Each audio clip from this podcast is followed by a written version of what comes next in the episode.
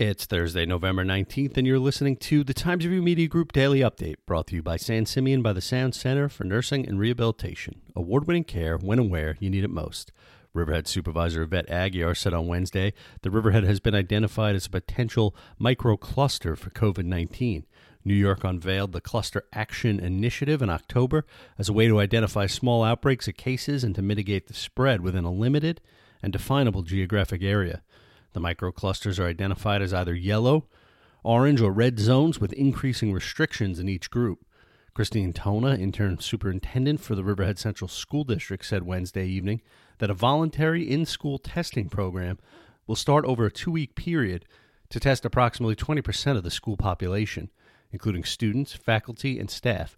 She said a rapid test would be administered in schools by trained staff with the Suffolk County Department of Health the tests are provided at no cost to the district. Testing will start on Friday. Southold Town is once again considering a proposal to require contractors to obtain a license in order to do business locally. At a town board work session Tuesday, Councilman Bob Ghosio pointed out that Southold is one of the few East End towns that doesn't currently require contractors operating in town to be licensed beyond state and county qualifications. It's an issue that's come up at recent meetings of the town's Economic Development Committee, according to Jennifer Delvaglio, who chairs the committee. She said a town licensing system could be a benefit to local small businesses and also an asset for the influx of new residents to the area who are offering adjusting to homeownership from apartment living. The Riverhead Holiday Light Show at Long Island Sports Park in Calverton returns for the holiday season tonight. The event, now in its third year, brings to life hundreds of light displays, creating stunning landscapes and larger than life scenes designed to amaze audiences of all ages, the organization said. Lights are synced to music that can be played on a car radio.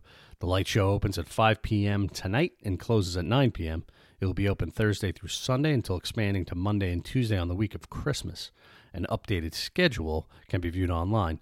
Tickets are required and can be purchased in advance. Prices at the gate are $25 per car. People are required to stay inside their vehicles during the show.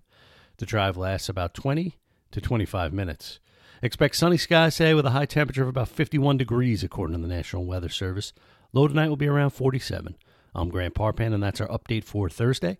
Check back for more news throughout the day. Once again, today's report was brought to you by San Simeon by the Sound Center for Nursing and Rehabilitation award winning care when and where you need it most.